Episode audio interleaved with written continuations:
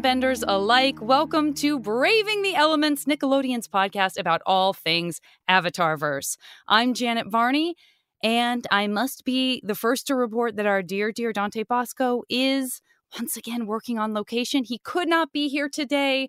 I know how much he regrets missing this for a number of reasons, not the least of which is that he shares the same sentiment I do about having fans and new friends on the podcast. It's one of the major highlights of us getting to do this podcast together. So that's one big thing.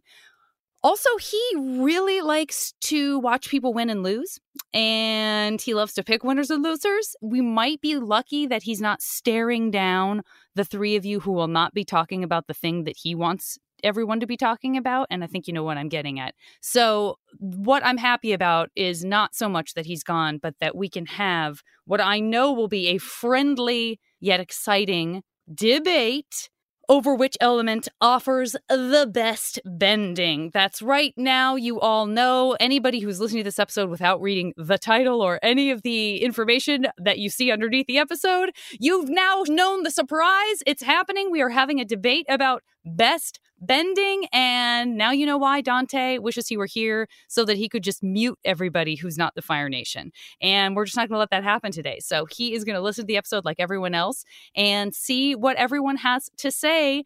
I'm so excited. I want to bring in our new friends, fans of the show, who are going to be our debaters for today. I have to say, I watched some wonderful tape of all of you. So I feel like I know you a little bit.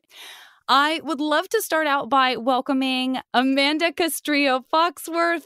Hello, Amanda. Hi. How nice to meet you, you Janet. oh my gosh. I'm so glad to have you here. You are going to be arguing, perhaps in defiance of Palm Desert, you're going to be arguing in favor of water today, are you not? Yes, yes, water, definitely. Even though I live in like the driest part of the country, it is water today. Listen, I'm from Tucson and I'm water tribe through and through, and I think that's a big part of it. You have been watching the show since it first aired, right? Since mm-hmm. 2005. You were there, you were an early adopter, and you've just kept up with it ever since. Do you have a favorite episode, my dear? Oh my gosh, yes, I do. Um, it's going to be the Crossroads of Destiny, especially the second part of it, because I remember distinctly what I was doing that day. I was literally sitting on the floor of my cousin's house. I was nine years old. I'll never forget. And I was just like mortified by the end of that episode. Like, I think that was like a core memory uh-huh. because if y'all know what happened at the end of that episode, and I was like, wait a minute, what? And then I had to wait like a year and a half for everything to come out. And I was like, you can't leave me like this. Like I was just, it was a defining moment for me. So yeah, Crossroads of Destiny, favorite episode. It just had me shook to my core. Listen, uh, while I don't want you to be shook to your core, I I understand, I appreciate, and I agree. And I saw a lot of nodding happen when you were saying those words with the rest of our debaters. So once again, I do suspect that this is going to be a friendly debate. I do suspect that Avatar fans are the best in the world and wonderful and compassionate. So even if you go for each other's throats, I know that you love each other. Uh, let's move on to our debater for Earth, the Earth element, Mikaila Baskin. Hello, Hi. Mikaila. Hi. I have to just say, it's so lovely to meet you, Janet. Korra is one of my favorite characters of all time. And I just have to say, thank you so much for bringing her to life. It's oh so gosh. wonderful to meet you. Oh, geez. Th- thank you so much. But, um, you know, listen, I have such a s- small part of such an amazing show. And, you know, I'm just looking at you feeling like, am I looking at an Asami? Am I looking at a Toph? Am I looking at a Korra? Like, you could cosplay the heck out of all of those characters. Oh By gosh, the way, Amanda, that goes so for much. you as well.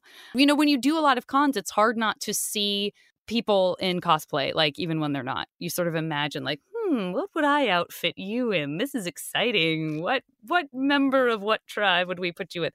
I believe that you were wearing a little special something when uh, you recorded your tape. Eh, you were wearing something very special. Can you tell us what it was? So, I love making cosplay, and I think Avatar cosplay has to be my favorite. So, when I filmed my little tape, I was wearing my Suki costume. She is one of my yes. favorite characters, obviously, Earthbending Pride. Besides my Suki costume, my favorite costume I've made has to be Toph. Toph is awesome. my absolute favorite character. Just as like a little Asian kid watching the show, I was like, that's me. She is me. So making costumes of the characters is so much fun. Uh, I love that. And I also loved your intro because there you were in your Suki outfit, yet your intros were Flameo, Hot Man, and Hello, Zuko here. And uh, so I'm excited that you're going to be debating in favor of Earth. Mikaila, do you have a favorite Avatar The Last Airbender episode? My favorite episode has to be The Tales of Ba Sing Se. Oh, um, so it's just one of those episodes that just gives you this slice of life of this universe and i think that's one of the best things about avatar is that the world building is just so amazing that you have little episodes like this where you just see characters in sort of a more domestic slice of life sense and it just makes them feel more real. So I think that is an amazing episode. Great choice. We've got a couple of very strong choices here. And that takes us over to our air debater. Please welcome Suraj Muralidharan. Suraj, hello, my Great friend. Great to be here. Hello. Now, first of all, I want to say, arguing for air, you have a beautiful serene background. Exactly. That's what I was going for. A light color. And then the glow from a light coming from somewhere has given you this kind of aura. It's almost like a halo behind you, almost maybe like a spinning ball of air is back there representing. How are you, my friend? Doing really well. I'm actually uh, doing this podcast from work. I told my boss I need the afternoon off to record an Avatar fan podcast, and he said, "You know what? Don't even put in for the afternoon off. Just take it because he he is also an Avatar fan." So, oh my gosh, I love this boss. Get him in here. No, don't get him in here. But that's very cool. Listen, that's a that's a good sign of a good job if somebody totally gets it and is all on board for you to be doing this right now. Suraj, I loved your submission as well. And I have to say, you are one of those kids who was an early adopter of Avatar and appreciated from a martial arts perspective because mm-hmm. unless I'm mistaken, you had already taken Taekwondo for quite some time when you first discovered Avatar. Is that right? Yep, that's right. I actually am a black belt, uh, first degree, uh, like I would say halfway to my second degree when I uh, had to stop because of some injuries about 10 years ago. But uh, I definitely appreciated the martial arts aspect of it extremely. And even a lot of the like behind the scenes documentaries with Sifu Kisu and like getting to know the different like martial arts styles, it definitely like spoke to me quite a bit. So uh, that was definitely nice. probably what drew me in most uh, to Avatar in the first place, in addition to the world building. Yeah. Fabulous. This is not a debate, so no one wins on this one, Suraj. Do you have a favorite that you would like to toss in as well? Yeah, I think for me, it has to be the beach, simply because oh. it's the first time we really get to see Zuko's squad kind of just be teenagers, or should I say, like, failing to be teenagers. So I think everything from getting to see them like socialize at the party to Azula taking volleyball way too seriously and just getting completely rejected by that guy for being insane.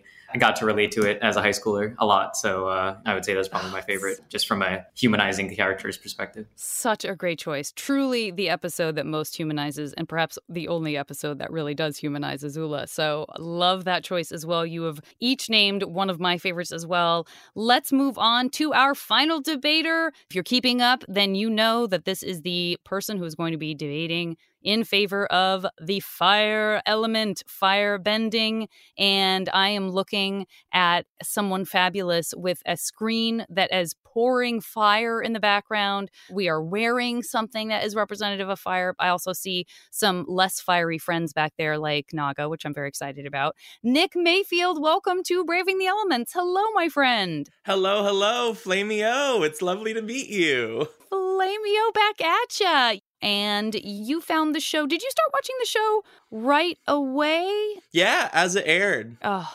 fantastic. So we got some, again, some people who recognize this, what was special about the show very early on. Always exciting. Yet we always welcome people who are coming in for the first time who just discovered the show. But Nick, I think you mentioned, and it reminded me that almost all of you mentioned the mystery of Zuko's mom, like really having to be, because you were watching the show early, you did not have the answer of what happened to Zuko's mom. Nowadays, if someone finds the show for the first time, you can point right over to a comic, right over to a book and say, guess what? You're fine. Like you're set. You didn't have to live with the nightmare of not knowing like the rest of us, right, Nick?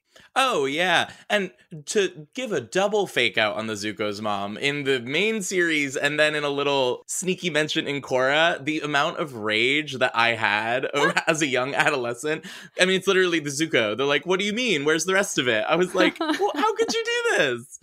But it's good. That strong reaction means it worked, and I cared.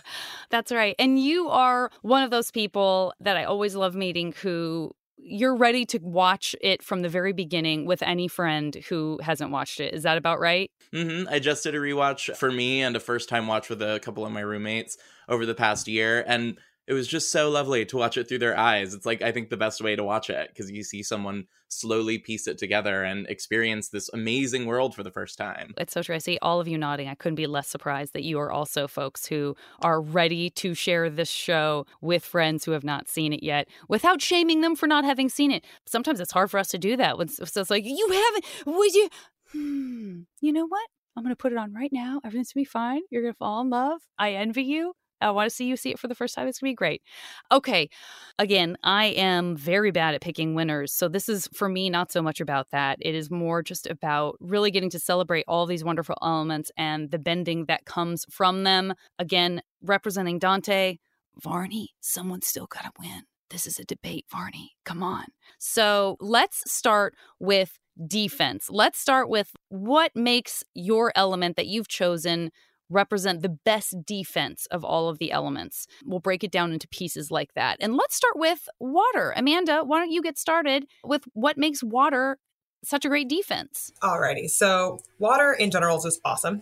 So water is a great defense because it's so versatile. You can make it solid. You can make it steam. You can make it just completely in its normal, natural, wet state. It's so versatile. You can make a barrier. You can like submerge someone in it. It's such a versatile element and you can literally put it into any form of hardness or softness that it's perfect for defense. So like, for example, the one scene was it the finale where Katara and Azula were squaring up and she literally like takes water out of the sewer and freezes them both and uses the fact that she's a waterbender to her advantage because she can melt the water, she can heat it up, but Azula can't. So she literally swims through the little ice crystal she made. And it wasn't even really an attack. It was more so like making sure that Azula didn't strike her with lightning. So it was defense. And that example alone shows just how powerful water is in that aspect. And I remember seeing that scene for the first time. I was like, that was wicked. Like it was so cool. So yeah, um, I think anything that is that versatile just automatically is better. We do love versatility. Strong argument in favor of water, Amanda. Mikaila, what are your thoughts on the defense tactics of Earth? All right. I've got two rock solid reasons why uh, earthbending has the best go. defense. so, the first is that, like Toph explains to Aang, the nature of earthbending is to meet attacks head on.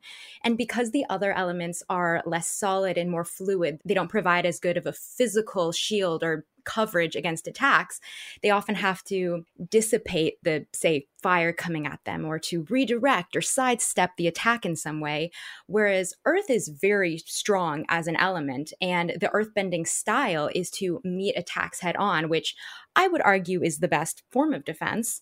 Reason number two is that, of course, earthbenders can learn the ability to sense their opponent's vibrations and they can see where multiple opponents are at one time and even sense attacks before they happen. And that is a skill that is so unique to earthbending that no other element has. And it is the perfect defense when you can literally see the attack coming before it comes. And then also you can make a cool full body armor suit out of rock, like we saw Toph and Aang do, like and metal. I think that's objectively very cool. She's just running around like Iron Man it's a cool defense. It's very true. Once you throw metal in there, you know, some of these like extra, Amanda, you exercised restraint and didn't bring bloodbending into anything. Um, but that's not as much of a defense as maybe an offense. So we'll see if that comes into play. But some of these elements do have these sort of like toppers on top where you're like, oh no, and metal. Okay, that's pretty amazing, pretty impressive. And you're so right that the experience of watching and learning how Toph saw is mind blowing. What a great moment in the series. Uh, very, very good arguments, my friend. Looking good for both water and earth. Let's bring in some fire. Nick, talk to me about the defensive tactics of fire because I don't think people really think about fire as being a defense as much as an offense. So, how do you see that? Yeah, you know, Janet, I'm not sure if people are ready to have this conversation, but unfortunately, everything's about to change. Uh, to quote perhaps one of the wisest characters in the series that um unless i'm mistaken is a firebender. Fire is the element of power. The people of the fire nation have desire and will and the energy to achieve what they want. So i want everybody to go on a little journey with me. I want you to imagine the thing that you are the most passionate about in this world. What lights your personal fire? Whether it's Avatar The Last Airbender, whether it's The Legend of Korra, your loved ones, the ones you hate, whatever gets you going. Imagine being able to translate that into actual energy, into actual flame wherever you are at any point. So I would say that fire is an excellent defense, given that you cannot be stripped of it truly. And if your intensity matches into the flames you are creating, it's an impenetrable defense. Hurl a rock at me. I will disintegrate it to atoms if I am in a strong enough headspace. And there are multiple examples of a wall and shield of fire being used against many powerful defenses. I would argue that uh, Jeong Jeong makes a wall of flames that is able to fully yeet several Fire Nation tanks out of the way. And my big argument of defense for fire. I don't think people think about it enough, but as it was portrayed in the Ember Island players, remember when Azula successfully made a fire shield that was able to counteract a five pronged attack of all five elements fire, water, earth, air, and boomerang. And she was able to successfully negate all five elements from masters, might I add. Those tattoos didn't come from being a little weak sauce airbender, and take them and disappear herself. So I would say if you're coming at me and I've got fire on my side, I'm not that stressed. I'm happy for you, but I'm not concerned. I love this argument. Sokka lovers out there, upgrading him to the element of boomerangs is extremely satisfying. I think we could all tip our hats to that. Great arguments, but we have brought a very, very strong element in for our last defensive argument. And if we know Aang, we know that he is a master of defensive tactics. That is pretty much all we see him do for a bunch of the first part of the first book of the show, right, uh, Suraj? Yeah, definitely. I would say Air say what you want about it on offense, but on defense, especially, it has the ability to just literally be untouchable. I think, like you noted, we saw maybe, I don't know, less than five uh, clean hits on Aang the entire first season. So I think the entire martial art that air is rooted in and airbenders teach and learn is all about basically the circular motion to avoid the attacks of their enemies. So I think the fact that Aang, I mean, granted, he was a master, so, you know, the master of any element is going to be very impressive, but especially in the first season, the fact that so few clean hits were even landed on him in the first place um, is just such a testament to how strong an element it is in the defensive aspect, and particularly because the entire discipline of airbending is rooted around being able to avoid your enemies and essentially defend your way out of situations. Basically, you can't hurt someone if you can't touch them. So beautiful. And, you know, what a weight to have on the element of air and airbending. I mean, definitely Appa is an airbender and is amazing and is fierce and strong and a fighter in his own right. But in terms of humans, you know, we only get to see one example really of airbending, a consistent example through the first series. So everything that we're kind of leaning on just within Avatar The Last Airbender, not even thinking about Korra, kind of does fall on Aang. And so I think being able to make that strong of an argument with only one person to point to says a lot in and of itself, right? Because we never see the same kind of power and force that we see from all of the other elements banding together with this big group. You get the goosebumps when you see like all of this whole set of soldiers of any of the other elements. And then it's like, Aang, on his ball of hair, doing the best he can.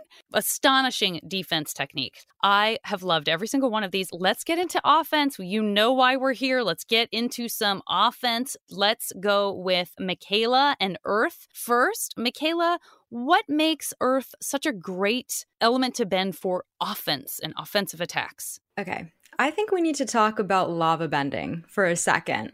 Okay, I think we need to remember that in the legend of Korra, Ghazan was able to break through one of the walls of Ba Sing Se with lava bending alone. The Fire Nation's like, we've been trying to do that for a hundred years. Like, how did you, what? Granted, it was an inner wall, it was not the outer wall, but the point still stands. Lava bending is an incredibly powerful special skill of earth bending. Going off the lava bending point, all elements do this to some extent, but I think Earth is really the most versatile when it comes to mimicking the strengths of the other elements. When it comes to attacking, lava bending is similar to water bending. It's also like fire bending. You can literally burn your opponents. Sand bending uses air bending techniques. You can launch yourself in the air with rocks the same way airbenders propel themselves. Um, and because of the adaptability and the versatility of Earth as an element, Earthbenders are able to use offensive techniques from all the forms of bending, which makes them the strongest, in my opinion. Also, just the fact that earthbending is so limitless when you're on the offense, because to be able to physically bend the earth around you is just so powerful. Like they built the entire city of Zaofu with just metal bending. Kyoshi was like, if you want to colonize my land, I will just simply move the whole thing away. Sure. King Bumi took back all of Omashu with just earth bending. Like to be able to physically sculpt the landscape is a huge, huge strength in battle. It's a great argument. I mean, listen, we all walk around on it. It's tough to beat that argument. And yet, I'm excited to hear what Nick you have to say about offense and fire. Well, fire is, to borrow a phrase from Amanda's team, swimming in options when it comes to offense. Uh, what was that phrase? Um, it starts the whole show. I believe it was everything stayed the same when the Fire Nation attacked. No, everything changed. Fire has insane destructive capabilities. It is an absolute powerhouse. And honestly, it all it took was a warped perversion of goals from the Fire Lords to make it into an indomitable element that was only being used at like a certain percentage of its true capability. They were playing with the warped, twisted, hate filled version of firebending, and they still managed to mostly take over the world. Sans the Northern Water Tribe, and Ba Sing Se, both of which were only intervened with by the actual Avatar. Had you not had Avatar Aang doing all of his little spirit mumbo jumbo in both of those places, the Fire Nation would have got in there. And look, I'm a generally a pacifist. I'm not saying I wanted them to do it, but I'm saying they could, and in many ways did. also, overall, firebending has multiple advanced techniques that are just straight up raw destructive power. Lightning bending has no equal. You want to know what the equal to lightning bending is? Another person who can manage redirecting lightning, and that's only going to come from a firebender. And that's not even to go into combustion bending, which is its own kooky little thing that is so powerful. Even a mostly realized avatar is uh, struggling in a one on one battle with any combustion bender. And yeah, that's overall what I have to say about the offensive capabilities of the Fire Nation. I feel like they demonstrate their case very well in the docu series Avatar: The Last Airbender. Yeah, I mean, I will say uh, you're making really, really strong points. We all knew that you would hit it out of the park with fire when we're talking about offensive techniques. In my mind, because you brought up, you know, when you start bringing in those fire lords who are corrupted, there's some part of me in the back of my head when I think about Jeong Jeong that I almost worry about the balance of fire and worry that something about the fire almost tempts you to exploit it in that way. And I don't know. So that's a downside, but maybe, right? I would argue that I have more respect for a master firebender than any other element. Waterbender loses their mind. Oh no, things got wet. Earthbender, maybe a building breaks. That's a bummer. Airbender, a gust of wind. Firebender? That's bad. When you're playing with that level of high stakes and you can manage that, I think that you have achieved a level of inner peace that makes anyone else pale in comparison. Things get wet. There's a gust of wind. ah, I mean, these are very strong words. I've been described as hot headed. Amanda, I saw you raise a finger in defiance of what just was said, but I have my special order that I'm going in so everyone gets a chance to go in every order. And Suraj, that means I'm going to need you to step up to the plate with the offensive strengths of air and feel free to also defend yourself against Nick saying that a gust of air is what would happen if you get yeah i was gonna say those are those are fighting words. Uh, yeah so I, I, would say for me the the apparent lack of destruction and uh, so to speak gust of wind that air might be construed as. It has two main things kind of, let's say, fighting for it. And I would say those are ubiquity and lethality without having to be super specialized. So the other elements can make a great case for why, you know, their special abilities can be very lethal and just kind of game ending for so many opponents. But I would say for air, you actually don't need to be that much of a master. I mean, granted, Zahir was dialed up to master very quickly, but even then, you don't really need to be that practiced in the element to be able to literally bend the air out of someone's lungs and cause them to asphyxiate. Now, granted, most airbenders were raised to be peace loving and never be that violent. So, as you mentioned, Janet, I don't think we ever really got to see the full lethal power of airbending unleashed until much, much later. But I would say the lethality of it is very underrated. And then the second part, as I mentioned, is the ubiquity. This is, this is also similar for fire, but the fact that anytime you're not in space and you have oxygen around, you can use airbending, I would say make it very, very offensively potent. So yeah, just the ability to bend it almost anywhere and use it to great effect without having to be one of the masters of it who know how to either do like lava bending or combustion bending or blood bending. And I think one last side note, fire, uh, just because Nick wanted to come at me, I'll come right back. Uh, as as offensive as firebending is, I would say it's probably getting to the point of diminishing returns if let's say a combustion bender was so powerful that he blew off his own arm and leg. I think at that point you might have to ask yourself if all of that offense is really a good thing in your favor or maybe not. So I'm just going to let that sit there for a little bit. I really want you guys to feel like you could laugh and make noises because I want our listeners to understand the shade that's getting thrown and the laughter and the the I mean there's some good stuff happening. So I want you to feel welcome to uh, get uh, we could get all of that on mic because it's delicious. Um, I mean listen, we're seeing a real real real gentle face off here between earth and fire, but I will say if you want to start talking about Zahir, that's definitely raising it to a, a pretty intense level. And it's a pretty good point, Suraj. Let's hear finally from Amanda. Let's talk offense. Let's talk water, baby. People just get wet, Nick. Okay. okay. Did you forget about a little thing called blood bending? Like Janet uh, said earlier. Because here's the thing bloodbending is a subsection. That's not even talking about how you can literally turn water into knives. You know, like that one scene where Katara went after her mother's killer and she literally made basically like rained down ice knives on this yeah. man. And just like getting into bloodbending, not only can you basically puppeteer someone like Hama, because her episode was called The Puppet Master, so she was literally making people walk into a mountain on like completely stripping them of their free will, literally turning people into puppets. She had a scene where she literally almost made Sokka run through Aang with his sword. She can make people fight each other.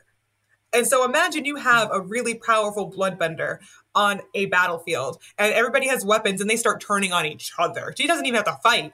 So that and also chi blocking as well as taking away the bending of other benders because remember amon was a waterbender and the way that he took away bending was a, through a refined form of blood bending so you can literally disable your opponent in less than a few seconds if you get close enough to them, which is something that no other, unless you're Ty Lee and you know the chi blocking techniques, if you're a bender and you don't have that technique, you can't do that.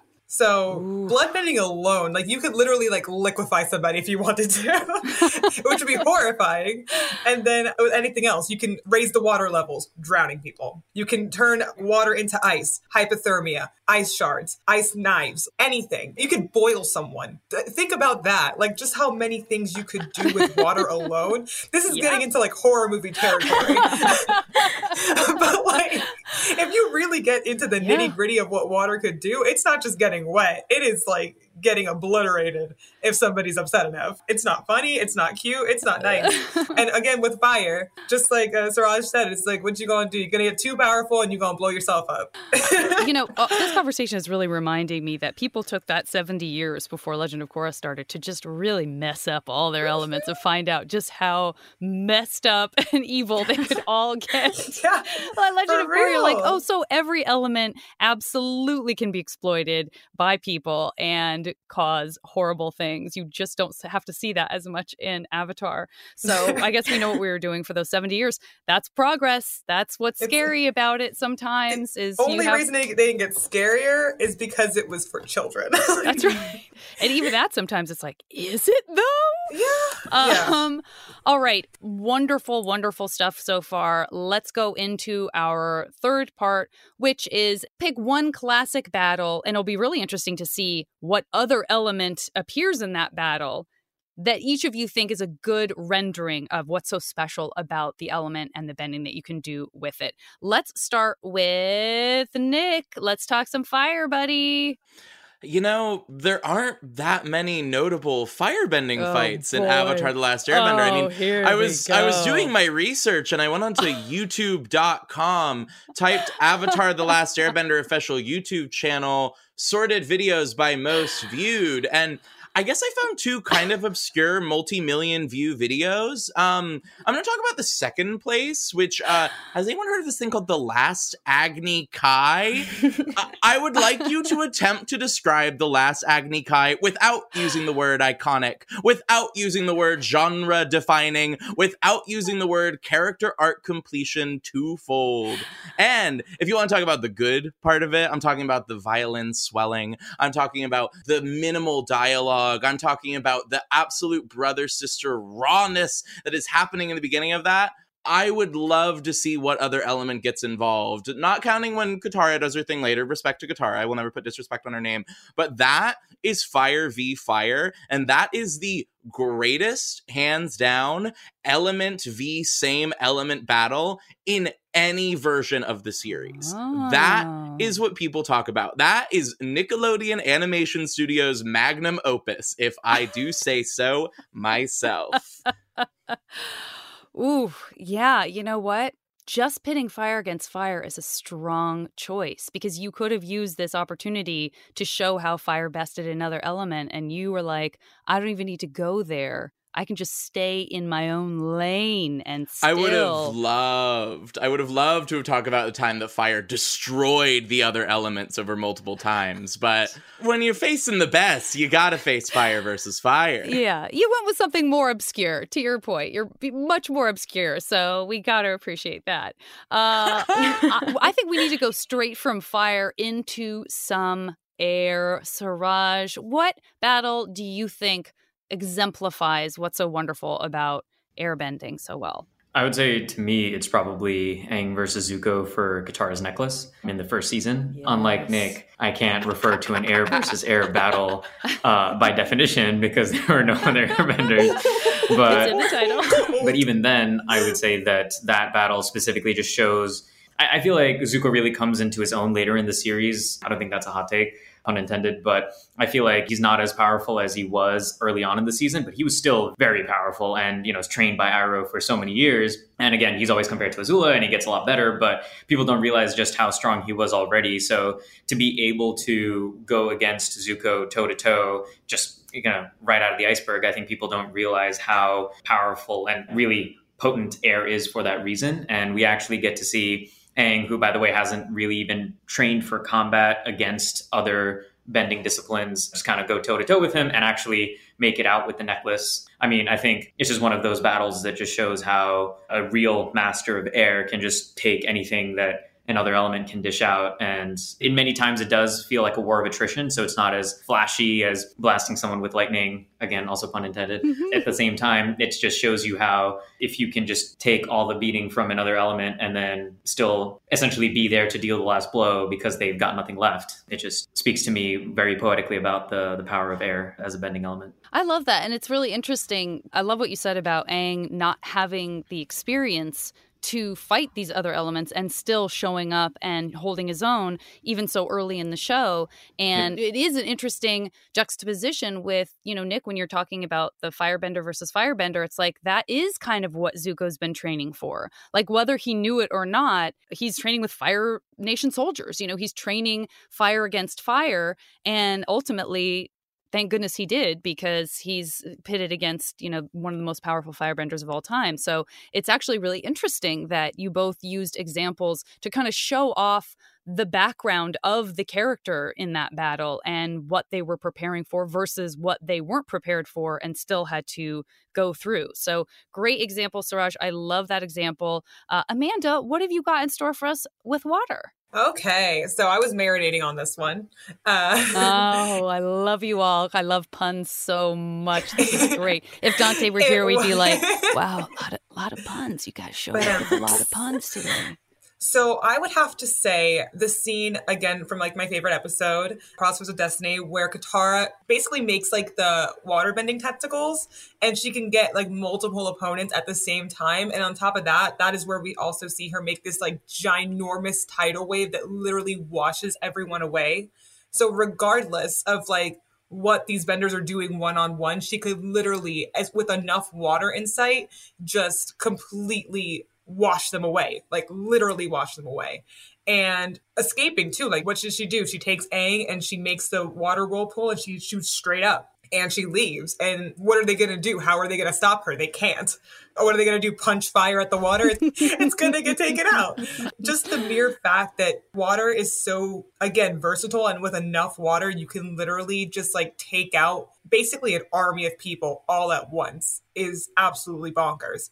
And then on top of that, the uh, battle we have between Katara and Hama, which again, two waterbenders after each other. And you see all of the elements are obviously connected to the earth. All of the elements are obviously connected to your chi and your strength and all of these things all put together. But just the resilience of waterbenders, because Katara, literally having never bloodbent in her entire life, was able to overcome being bloodbent herself and like basically put it right back at Hama. And it kind of is even indicative of how you can redirect lightning. She literally redirected that attack and saved her friends and was able to completely take over that whole situation. And that's the biggest thing about water itself. It's just like it can consume so much and it can give life and it can take away life and it can sustain life and it can completely wreck your life. Like it can do all those things. So, yeah, like those two battles right there just hit really hard. Strong stuff. That Hama episode, I mean, I'm going to have to say it, but it is chilling. I Scary. think what I didn't know about myself until I saw Avatar The Last Airbender, and then subsequently, of course, had to record Korra when she gets bloodbend, that is now like one of my biggest fears. Like the idea of having something happen to you, at you, versus and this is true for all of the things that you know we've talked about where th- what's inside of our bodies is also like oh we're all connected. We're all atoms. We're all minerals. We're all water. We're all air. We're all electricity right? We're firing electricity in our brains. So all of those elements are represented inside your own body. So the idea of someone being able to control you is like mm-hmm. almost scarier than anything external happening to you. And so when you first see that blood bending to me it was like my stomach just flipped. It was like oh oh no, that's it's the complete like loss of autonomy. Else. Like you can't you can't get out of it. Like yes. Ooh, it's so scary. Great argument. I'm super afraid of bloodbending, so great argument. And let's finish up with Mikaila. What Earth battle would you like to give as an example? So this is going to be a little bit of a a different choice. I know you're probably expecting me to pick like a really epic earthbending battle, but I really want to talk about um Toph as Melon Lord versus the gang in Sozin's Comet yes, Part 1 because it. Let's remember, this is Toph. This is one earthbender against a very skilled team of a firebender, a waterbender, a fan and sword bender, and the Avatar himself. So, what does Toph do in this battle? She's supposed to be representing the entire Fire Nation army. So, she actually just erects all these rock people soldiers from the ground to attack the gang. And I think we need to remember she's doing all this from a distance. And these two things really show the strength of earthbending because with fire, water, and air, they only go so far as you can throw them. Okay. Earthbending, if I'm standing over here and someone's on a mountain over there, I can lift up a rock from a distance and hit them. I don't need to even be near them. And also, just the fact that she is raising all these rock soldier people at once. Okay, yes, for the water bending, Katara's octopus hands, she is managing a lot of water at once. But with the other elements, it's like, okay, you can shoot fire out of your right hand, you can shoot out of your left hand. Maybe you can do it out of your mouth if you're as cool as Uncle Iroh. But earthbenders can manipulate multiple rocks with just one move. And this whole battle is just Toph on the defense going on the offense and she's defending her position but doing it by attacking. And that pretty much sums up i think why earthbending is the best. It is the perfect combination of offense and defense and it is just so adaptable to any situation. And you can yell things like i am melon lord while you do it. You're so right. Points for picking a delightfully unexpected battle example to give that was fresh. I loved it. And really, really strong arguments. It's very true. And thinking about Toph founding the police force in the future, sort of also that uh, same idea of kind of, you know, obviously we have metal playing a large role in that, but the idea of how do you protect and defend? And there's something in what you were just saying that really resonated for me with what happens in the future and this idea of like who are going to be the peacekeepers. That's very, very cool. I mean, these are great and strong arguments. I knew they were going to be, and you're all delightful and wonderful. And I think you've all said enough to have already defended each of your choices. But if you have anything that you want to add for kind of our closing statements, I welcome each one of you to do that. If there's something specific you felt like you didn't get a chance to respond to from a fellow debater, feel free to use this for that as well. Let's start with you, Suraj, and Air. Yeah, I think for me, the the main closing argument here, I'm not even going to talk about defense because that's just, you know, that's in the bag. But for offense, I will say the the big thing is the the idea that you don't need to be a special airbender to be extremely, extremely violent and potent in your ability to dish out damage, even if it isn't as showy as a forest just flaming and burning down, or you know, and a rock avalanche, or waterbending knives stabbing someone 50 times at once. I think the ability for a very beginner to average airbender to dish out some serious pain to people, even though it's an extreme example that we don't often see, is for me what makes it stand out. You don't need to be a combustion bender, you don't need to be a lava bender, you don't need to be a blood bender. You just need to be a regular old airbender, and uh, you're pretty dangerous. So simple, elegant airbending. Love it. Amanda, what about you? Final thoughts on water? Uh, so the final thoughts I have on water, again, the versatility, like I said earlier, it can give life, it can, it can take it away. It quite literally can heal you. It can heal your wounds. It can even mentally help you because, like, remember that one scene where uh, Katara was waterbending Jet's head and trying to like clear his mind, quite literally clear his mind with waterbending. So it can help you mentally and physically, and it can also harm you mentally and physically. So just like the dichotomy there, just like, like you can boil water and you can bend water out of clouds. You can use your own water that comes out of your body. It's always with you. It's always within all of us. And it's such a useful element and skill to have because you're hungry, boil some water. You uh, you got a scratch on your arm, go heal it. Like somebody's annoying you, make them walk away. Like you can do whatever you want with water. I think that people think, oh, it's because it's water. It's just like, oh yeah, you get kind of wet, Nick. Uh, but it's so much more than that. Like water can really make or break an entire situation. And you know, the world is 70% water and we are mostly water. Everything it's water. Water trumps all. Love it. I love the amount of times you said water in that statement because it, you're right. Just the word water, we all kind of have an association with it. It's like, I mean, yeah, water's life. Sometimes people say water is life. Okay, great. Mikaila, final thoughts on Earth from you? So I'd say firebending, is difficult to control. Airbending by nature lacks offense, and water's weakness is that you literally cannot bend it if you don't have water, unless you're like really sweaty or something. But with earthbending, it's just I feel like it's so balanced. That's why Bumi says that earthbending has neutral jing. It's it's all about reading the situation and reacting to it either on offense or defense. It's the most balanced, I think, between attack and defense. And also, badger moles, they're just the coolest original benders. Okay, like come on the moon compared to badger moles. Oh, dragons are cool, I'll give you that, but they're no badger moles. All of a sudden, you named a bunch of stuff that's really cool that I was like, oh, yeah, the moon. Don't shoot yourself in the foot, Mikaila. You did some very cool stuff. We all love dragons. no, that was fantastic. I love that you brought in the OG benders. That is totally awesome to kind of finish up and say, like, by the way, let's remember those badger moles. Fabulous. uh, great, great arguments. Nick, we're going to end with you and your final thoughts on fire because it was brought up by my fellow wonderful debaters not once but twice y'all can keep sparky sparky boom man's name out of your mouths. May he foreshadow alert rest a little bit in pieces. Um my tall waifu P'Li is here to counteract that argument. You do not need to blow off two of your limbs to learn combustion bending. I'm going to dispel that dirty rumor.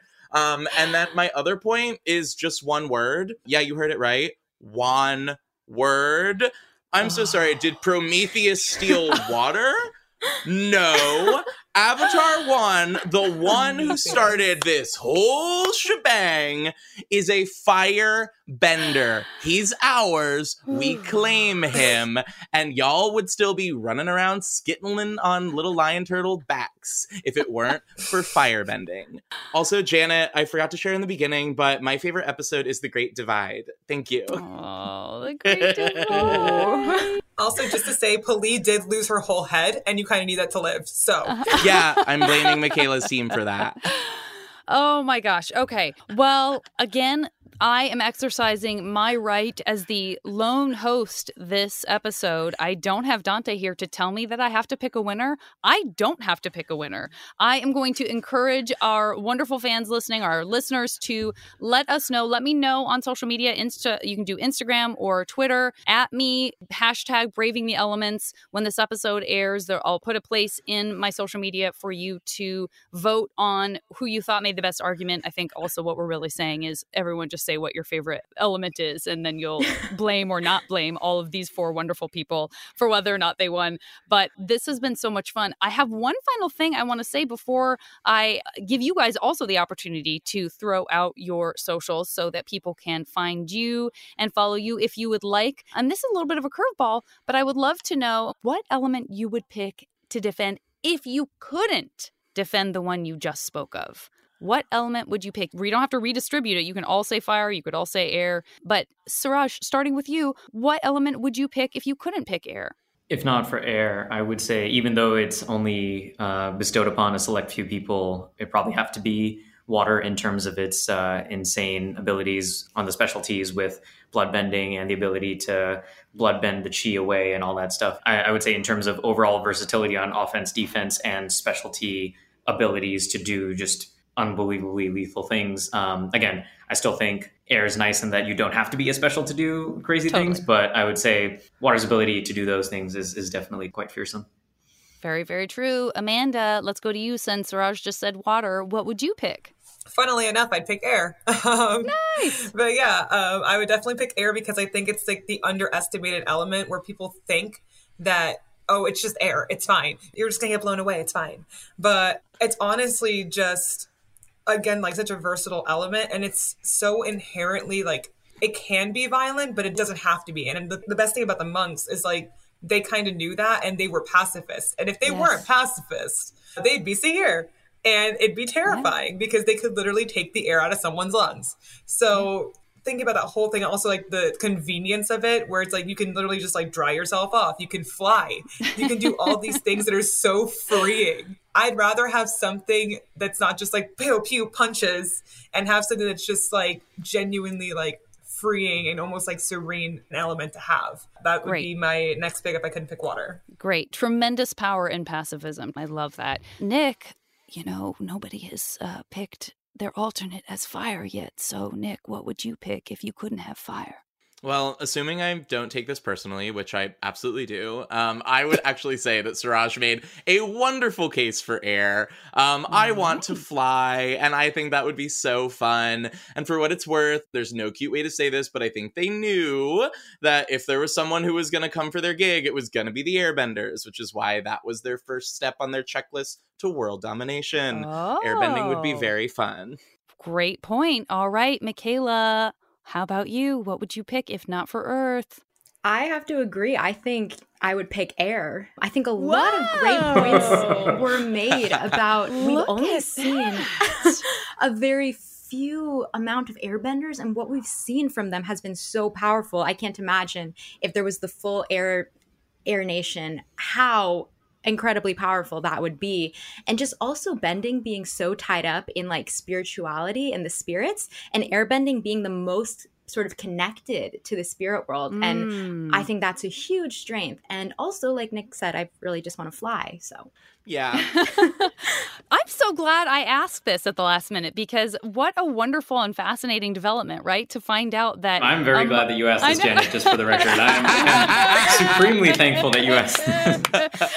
I don't know. I mean, I would not have expected that. I don't know what I would have expected, but I would not have necessarily expected everybody who couldn't have already argued for air would pick air for themselves. I think that's absolutely wonderful, especially because we just talked about the sort of power in just being close to the spirit world, or the power in being able to fly, which is a very personal, non-violent thing, and the power of pacifism. So, very, very cool. Uh, this has been so wonderful. I hope the the four of you had as much fun as I did. This has been so great. Will you please let us know where people can find you if you would like, starting with you, Mikaila? Yes, I am on Instagram as my handle is magic by Mikaila. It's all my cosplay photos go there. So I'll post some top stuff. Love it.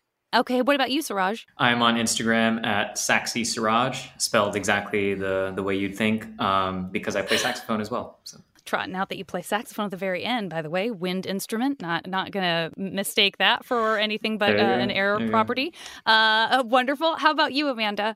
Uh, so you can find me over um, all social media platforms TikTok, uh, Instagram, Twitter. My name is Amanda Just Vibin across everything. So Amanda, J U S T, Vibin without the G. So yeah. Great. And how about you, Nick? You can find me over on TikTok at Slick Gay Field. It's mostly just Pokemon content and Avatar content. Wonderful. Friends, thank you so much. I hope I have the opportunity to have you back. I know Dante, again, would love to meet you and is sorry not to be here. So, on behalf of the Fire Nation, on behalf of myself and everybody else at Braving the Elements, thank you so much for being on. Everybody, thank you so much for listening. We will talk to you next week. Yay! All right, everybody, thank you so much for listening to Avatar Braving the Elements. And hey, make sure to subscribe, follow, leave us a review. All of that really helps the podcast so much, and we love you guys. Next week, we're heading to the Braving the Elements Vault for a super special blast from the past. It's our panel at the San Diego Comic Con from last winter. You can follow me on social media at the JV Club on Instagram and at Janet Varney on Twitter. We'll see you next Tuesday on the iHeartRadio app, Apple Podcasts, or wherever you get your podcasts. Waiting on a tax return? Hopefully, it ends up in your hands. Fraudulent tax returns due to identity theft increased by 30% in 2023. If you're in a bind this tax season, LifeLock can help. Our U.S. based restoration specialists are experts dedicated to helping solve your identity theft issues. And all LifeLock plans are backed by the Million Dollar Protection Package. So we'll reimburse you up to the limits of your plan if you lose money due to identity theft. Help protect your information this tax season with LifeLock. Save up to 25% your first year at LifeLock.com slash aware.